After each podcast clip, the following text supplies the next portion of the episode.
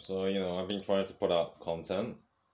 I don't really know what to put out to address better, but um, basically, you know, um, I, I look at a lot of NFTs lately, and NFT is the most interesting world.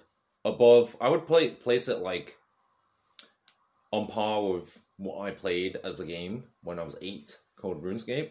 It's basically like the financial version of RuneScape, where you like instead of just playing games for fun, you play games like NFTs is like a hobby, but it's more than a hobby because like it's so early that basically anyone that can get in, anyone that got in last year or the year before that or the year before that would have like, you know, if you stayed in and you paid attention to it, you know, it would have been big. But I think there was only a couple hundred people in it.